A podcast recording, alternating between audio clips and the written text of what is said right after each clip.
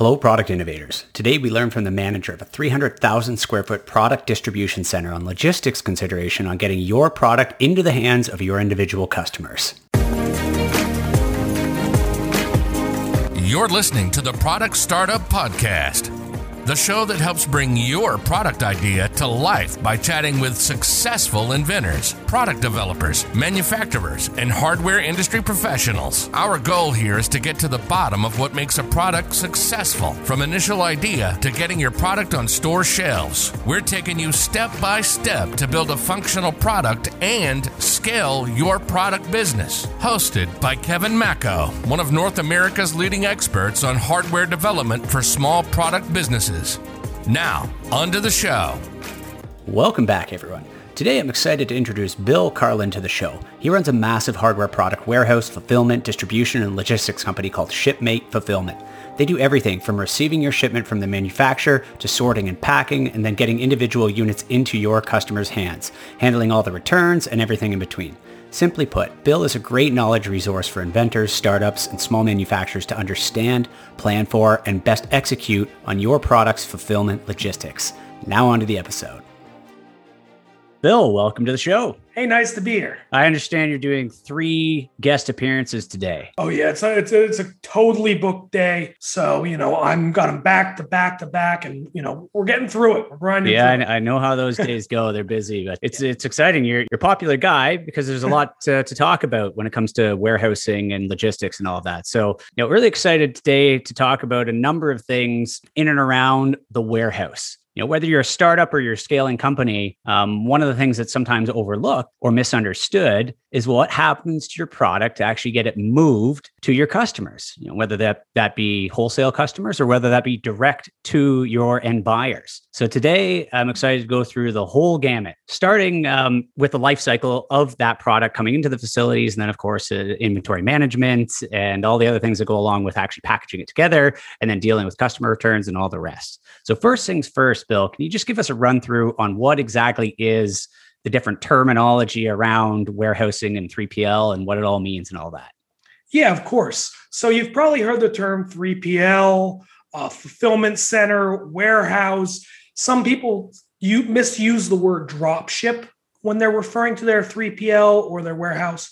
And you know, these are really interchangeable terms that a lot of people use to, you know, designate the building that is handling the actual movements of their goods.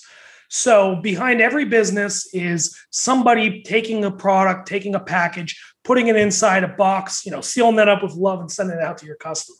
So these people pay play a really important role in your business, even if they're not seen on the service level. And talk a bit about um, what you guys are doing with your warehouse. You've got a 300,000 square foot facility. Uh, you're managing all kinds of different, hundreds of different projects for different folks. Um, talk a bit about your background and your facility and how it applies to all of this. And then we'll get into the, the life cycle of a product coming through a warehouse.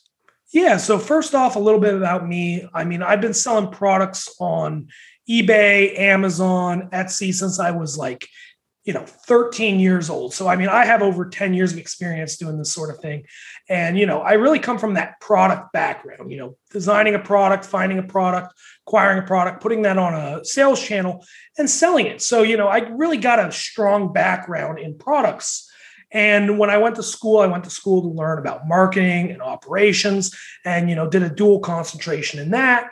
And from there kind of went out and worked for a while selling products and designing products and selling them on Amazon. Got to the point where we were doing, you know, 10 figures uh, every year selling on Amazon. And from there, we eventually realized we got this big building, we got all this staff. You know, we're doing it for ourselves. Let's get out there and sell this service to others who need it. So today we service almost 100 customers um, of various sizes. We have some people that ship one package a week. We have other people who ship as many as 800 or 1,000 packages a day. So we got all different size companies. We got companies that are domestic, we got companies that are foreign. Um, but a lot of our customers come from right here in Philadelphia. And, you know, we're really proud about that local aspect and being able to serve others in our community as well. Right on. That's great. So, at a high level, what do you do for a customer? Yeah. So at a high level, there's really two things that a warehouse does for you. And that is keep track of your inventory and fulfill your orders. Both of these are really important things because you got to know what you have, you got to know how much you have, you got to know where it is. And that's a large part of the game that's often overlooked. But even more important than, you know, knowing what you have and knowing where it is, is how does it get there, right? At the end of the day, you got to get it to your customers and you know they want it right now in this in today's economy and you need somebody who's able to meet those slas meet those deadlines and uh, you know get those products to your customers in a timely manner. And that's what we do here at shipmate and what a lot of other companies in our industry do as well. So let's break it down in terms of the life cycle of a product getting to you and then going through all the processes and then basically finishing that life cycle. Um, start at the very beginning. And um, you know many of our listeners are first time product developers uh, or looking to scale up or, or develop their first product and uh, get it into production for the first time. So break it down in terms of how they can understand um, how the processes work for working with a 3PL warehouse like yourselves. Right. So here at Shipmate, we basically have three processes we go through at receiving. Right. So the first is a parcel process. So if you're sending us, you know, 50 units, 100 units, you might be able to fit that all in one or two boxes. And, you know, we receive those off the back of the UPS truck or the FedEx truck or whatever, just, you know, as a normal everyday parcel. From there, we often log it and then we send it to a repeat. Then we send it to a receiving put away team to have it placed on a shelf and added to your inventory. We also receive pallets and containers from larger customers that might be manufacturing you know an entire product line or you know they have an established mature product that they're ordering larger quantities of. And from this you know we'll unload that truck we'll separate things by sku we'll check each sku into an individual location so everything is segregated and kept separate from each other. So you know we have the most accurate count everything's well divided easy to find easy to locate all on its own in the warehouse. And from there, you know, we'll be able to log that into the inventory and give you a live count of what you have in our building. Right on. So first and foremost, customers get the product to you. And I imagine that can come in a variety of different ways. Like you said, it can it can come in many different methods, but the key is just get it to your door. And then from there, you've got the processes essentially to pull it all apart, in like count the inventory, make sure you've got the right numbers, you've got all the different if there are different types of products, they're separated, and then you put them to a side and you you put that into some sort of a system that you have in the back end that, that now starts to coordinate with uh, with the customer's system or just even directly with the customer to understand the numbers and whatnot. Right, correct. And I mean Perfect. the biggest thing here from a customer side, right? So if you're somebody designing a product, making a product, ordering a product, you want to make sure that your labeling is well done, right? So you want to make sure you have SKUs in place, you have barcodes in place, lot numbers, expiration dates if you need it. But whatever information is going to be needed to identify that product for us and for you, that's going to be really important because if we're able to identify your product quickly, we can check it in a lot quicker, we can receive it quicker, we can pack it quicker for you. It just makes everybody's life easier. And that's something that happens at the design stage. And that's something that, you know, I, I think is a really big key when working with a warehouse because that's what's going to make that relationship work really well for everybody involved and give you the best results. Yeah, you know what? It's pretty easy to do. I mean, we, we manufacture all kinds of new products for for our startup clients and hardware folks and all of that. And one of the easiest things we can do is when we're working with the manufacturing side, just tell them to put a UPC code on it, right? Make sure it's labeled, make sure it's identified, make sure it's individually boxed. If you have multiple, uh, you know, uh, multiple pieces per box, multiple boxes for for per crate, and so on, make sure all those numbers are itemized in a spreadsheet so that that we can just simply hand that over to you at the warehouse, and you can just essentially double check it very easily, registering it on your end. It takes a minor amount of work for the manufacturer to put these things into place but it saves a tremendous amount of dis- potential disorganization or confusion certainly down the line and that's when you're essentially auditing that that inbound freight that came in and double checking that the things are supposed to be there that's that, that are on the spreadsheet essentially right and like i said that's just what gives you know the best results for everybody because that's something we can handle for you too if you're not familiar with you know, barcodes, UPC codes. That's something we can help you with. We can, you know, guide you to the right resources. And, you know, if you can't even, you know, you can't get that help at the factory level, it's something we can do here and we can help you, you know, design a process that allows us to receive it and label it for you. Right on. So let's now move ahead in the in the process. You've got the product in, you've counted it. Uh, what's next? Yeah. So now that it's on a shelf, right, it, it's a living thing. Inventory is a living thing, right? It can increase, it can decrease. We can get more in, we can send some out to your customers. It's a living, breathing thing. So there's two types of inventory management systems. One's continuous, the other static. Um, here at Shipmate, we work on a continuous basis, meaning that our inventory live reports every 15 minutes. Every time that API connection is called, we're reporting back live inventory. Having a live count is really important because there's a lot of movements going on, right? There's a lot of things happening in the warehouse, and we want to track every one of those instantaneous and give you those numbers right away. Um, some other warehouses and and uh, you know certain processes we use what's known as static inventory, and static inventory is reported periodically rather than on a continuous basis. This leaves a little more room for error, but it's another way that you see warehouses report back inventory. So it's important to mention. So, you know, like maybe every Wednesday you get a report or an end of day report rather than a live instantaneous feed. So these are the two ways you see inventory management happen. And like I said, you'll see these counts fluctuate as things come in and out. You should also expect regular cycle counts, whether that be every week, every two weeks. Somebody's going to be physically counting this inventory. A human being's going to go to that bin. They're going to say, I got 15 of these, I got 27 of those. And that's how we get these counts. So, you know, you, you have a live human being physically counting your inventory, and that's how we know what you have. Right. So you've got a, I guess you've got a combination then almost of real time reporting in combination with with checks and balances or auditing yep. to make sure that the accuracy is there in your real time platform.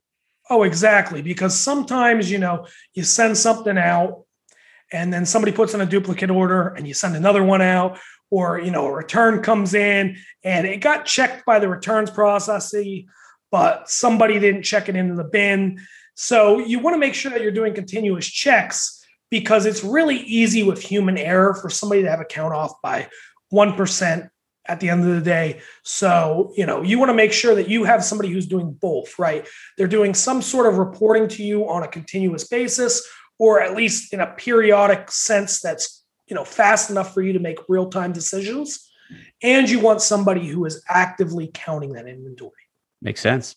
So, what happens if, um, you know, whether you've got different products coming in, or maybe you have one product, but you need to ship three at a time in a package to one type of customer or just one at a time to a different customer how does that kind of uh, management of shipping and packaging happen within a warehouse like yours? Right so this is a really important thing and a lot of customers come in needing this kind of service. Uh, we refer to it in the industry as kitting and bundling right? And that's when you take uh, units of the same thing or different things you put them together you make a you know a master package um, some people can do this on demand. That's something we can do. We can go to three different bins, assemble something on the spot, or we can run it as a service labor project. You know, we have a team here that actively works on projects like that. So let's say you need to take, you know, uh, a baseball bat, a baseball glove, and a baseball, and put them together and sell a starter kit. We can do that for you. We have the materials here to do that, and we can get that created and put into your inventory just like it's another product. So a lot of times, uh, people will have a product come in that's not finished, meaning it might need to be changed from another box into a different box. It might need extra padding. It might need an insert. It might be going into a custom box. Um, you know, you might be adding a free gift to it. So a lot of times it's important to check with a warehouse before you start working with them that they can meet all your needs when it comes to all that handling and uh, you know processing your goods. Yeah i mean if you, you're you're launching a new product you don't always know exactly how that thing's going to sell. And i think what's important here is ensuring that you have warehousing flexibility as a, as a product startup.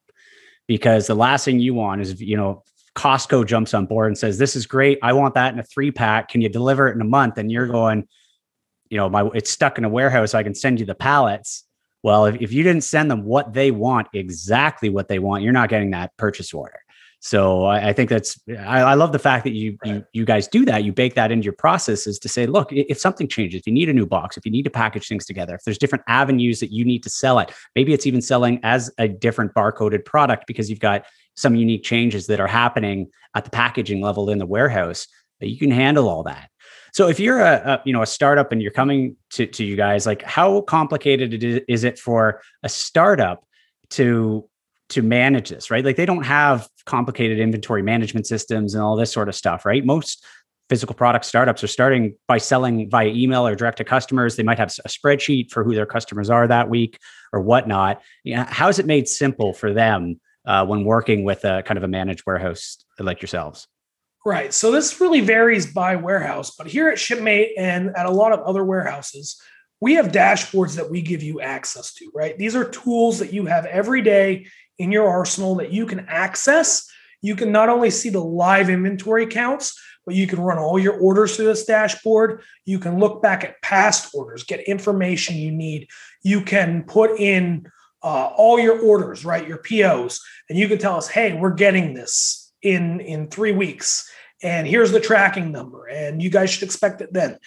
We allow you to have this communication with us because we want you to have access to as much information as you can to help make your life easier, right? Because the more information you have, the more intelligent business decisions you can make. And the more intelligent business decisions you can make, the more stuff you're going to sell, right? And the more stuff you sell, the more we got a warehouse, the more we got to ship for you, and the more money we're going to make at the end of the day. So we have every incentive to help you do your best because that's what benefits us. Because at the end of the day, if you're not shipping, we're not making money. So we want to help you and we want to give you those tools to succeed. Yeah, it's great. I mean, it's, it's great that it's kind yeah. of the back end is just handled because it, it, it, really, it sounds daunting at first. If you've never gone into the process, you say, okay, I've figured out how to get my product. And, and we help clients with this like constantly. Like our clients come to us with a sketch, we go through design, we get them into production, we get like whatever their first container shipped to a warehouse or whatever else. And if they're selling mm-hmm. direct to consumer, they're going, okay, well, you know, am I throwing this in my garage? and some clients do that right they'll they'll get the units they'll pick it up at, at customs and they'll bring it to their garage and they'll start you know one offing it and you know that's maybe good for your first few hundred units but the reality is you need to have processes in place to eventually scale because when a few hundred goes to a few thousand and goes to tens of thousands you simply can't pull that off in your garage. And not only can't you pull it off in your garage but you what you really don't want to happen is you don't want to have customers waiting for product if you can avoid it right? Nobody wants to have a three month unforeseen delay. And that's why i like that you mentioned about the dashboards because one of the first things that we're dealing with customers when they're starting to sell their first units is saying at what point are you going to order your next production run especially if you're manufacturing overseas or even if it's locally right? There's a lead time. It's going to take some time to get your second batch. If you've made any adjustments, it'll take even more time to get your second batch. So you need to understand that when you hit, let's say, the halfway point in your inventory, that you're at that point placing an order so that when that first run of inventory runs out, your second one has already been brought into your facility and is ready to be shipped out to that next customer. So there's no delays, right? And whether it's Amazon that's reselling it or whether you're dealing direct with retailers or wholesalers, nobody likes delays. Um, especially on repeat orders or reoccurring revenue uh, customers or whatever else. You really have to have that organized from the get go. Yeah, no, I mean, you hit the nail right on the head there. Forecasting is, in my opinion, one of the hardest things about being a new seller. Because if you don't have two, three years of data, you're not going to be aware of your own seasonality. You're not going to be aware of trends, market trends, things happening because you just don't have the data to make those complex decisions. So, any piece of information you can get, especially early on, is really important because when you're launching a new product, the most information the most important information you have is your most recent information, right? So that last two, three weeks of sales is going to carry more weight than what you did week one, and it can sneak up on you. Mm-hmm. I mean, I've had products that have slept for three, four, five months, didn't do anything. And then all of a sudden, two weeks go by and we've sold 400 units and we only had 1,200 in stock, and it's a panic. So it's really important to, you know, keep up on that data and having access to that data is just really important as an online seller because missed sales is missed opportunities to make more money. and yep. we all want to make more money. yeah, and time is deadly, right? Like if yeah. you've got somebody whipping out their credit card now, the probability that they're going to whip it out again in a month or two is very, very low. Right, Buyer, buyers change their mind. They they they get bored of it. They lose trust. Whatever else. So you know, even just as a kind of a small note here, you're also always a little better to overshoot than undershoot, especially if you're dealing with production. If you think you're going to sell 500 units and you're fairly confident, you know, do 750 because you can always sell more down the road. You can always push harder to sell more. But what you can't do is almost anything if you run out of inventory and you're waiting on manufacturing. You can only push your producer so hard. And there's only certain, you know, the, the ship only comes across so fast or the trucks only drive so quick, right? So you really got to be ahead of that curve, thinking conservatively um, in terms of um, risk, making sure that you're you're understanding that uh, you know the cost of losing sales is far more than the cost of having excess inventory and brand reputation and all the rest. So I really, again, coming back to that dashboard, I think it's smart how it helps customers who may be dealing on just emails or spreadsheets or whatever else to really start to identify those things. Use maybe some of that recent data um, before it sneaks up on them. So that's great. Now, how do you deal with certain things like um, returns, refunds, like inventory changing in in those in those or, or, even you know spoiled inventory, let's say, or something like that that uh, you know time runs out or whatever else. Like, how do you have processes to to deal with that sort of stuff that happens with startups? Yeah, so so so generally, a lot of it has to do with that dashboard, right? So we give you lots of information. Um, you know what you have. You you got that data. So we're, we're sitting here, we're waiting to follow your lead. And a lot of warehouses are like this as well, where we want to do what you want to do and we want to do things to make things you know as easy as possible for you so a lot of times when goods start to expire spoil um, things like that a lot of our customers actually donate these and that oh, can be a good yeah. way to avoid a lot of disposal costs it can really you know benefit some other people and maybe even get you just a little bit of money, right? Like if you could sell this to some closeout company, they might be interested in that, you know, that that hair gel that's 3 weeks old. They might give you, you know, a penny on the dime, you know, 10% of what it's worth, but at least you didn't pay to throw it out. Now, we have processes in the building to help you remove things. We have processes to help you dispose of things. But generally, a lot of our customers usually go to charity route because keep in mind you can also write things off. If you're a profitable business, why not give it to somebody who can use it or needs it and write it off, right? There's that, some companies that build it into their sales model. Yeah, right? and I, I mean uh, it's a really important, you know, note to make because so many people waste so much money throwing things away and sometimes you need to right because i'm not going to sit here and tell you that you know you shouldn't protect your brand right? You shouldn't protect those assets by, you know, getting some of that secondhand inventory off the market. But, you know, you see this at large retailers like recently Lululemon's selling their returns. They're selling their returns in their stores next to their real products. And wow. it's because why would you dispose perfectly good inventory that you can make any amount of income on or you could donate or that somebody could get use out of? So I always advocate for, like I said, either closing it out, selling it through a secondhand channel, or donating it.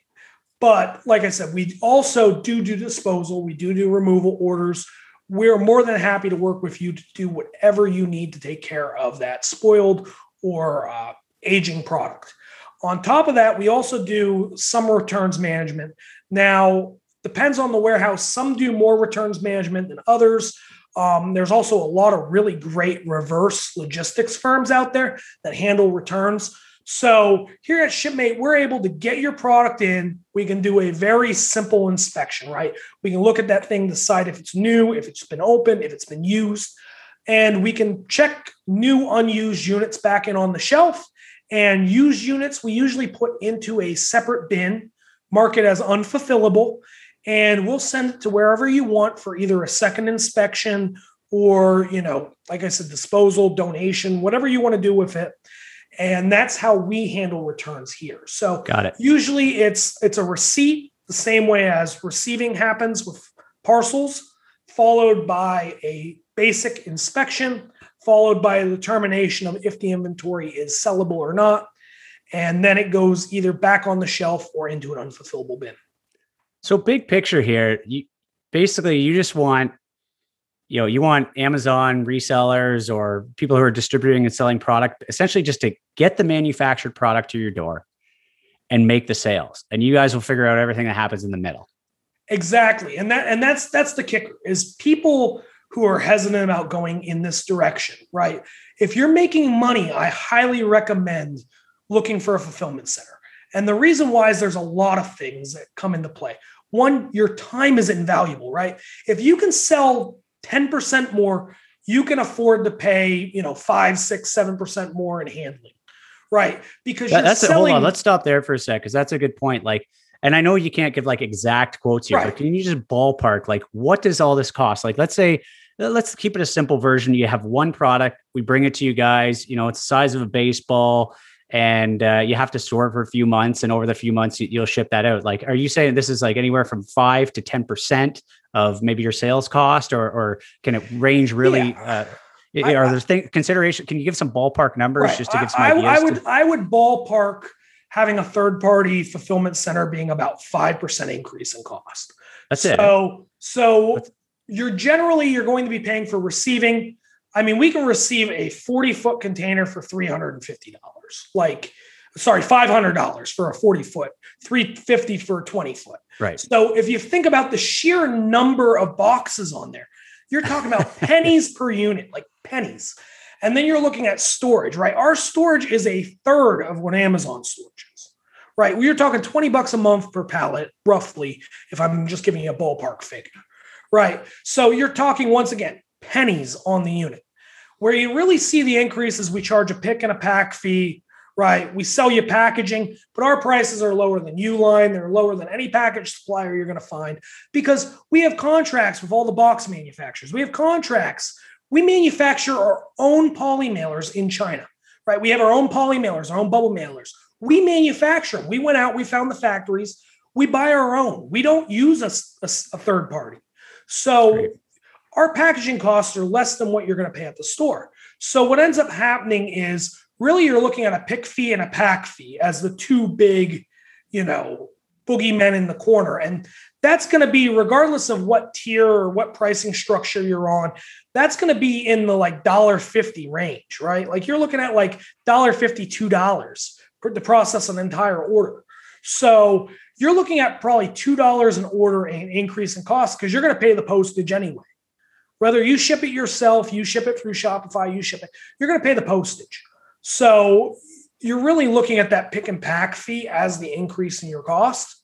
And like I said, if you can sell more, you're going to save you know eight hours a day doing packaging i mean i well, and guys, in addition to that there's equity value and all that right, right? because if you yeah. if you do go to and and you know most of our clients that go in and they're starting to do six seven figures in sales and most of them get acquired well one of the first things they're going to ask you of course a lot of the acquirers have their setups but a lot of them don't or don't want to deal with it or just don't have the capacity they're going to want to understand that you know, okay, have you sorted out? You're selling product and you're manufacturing it. Is everything else sorted out, or am I going to take over a, a, a Tangle's bird's nest and have to try and patch it all together just to acquire this you know at that point you're, you're a business. You're not just a product. You're a product business at that point in time. So the more things that you can do to automate the exponentially better your equity valuation becomes.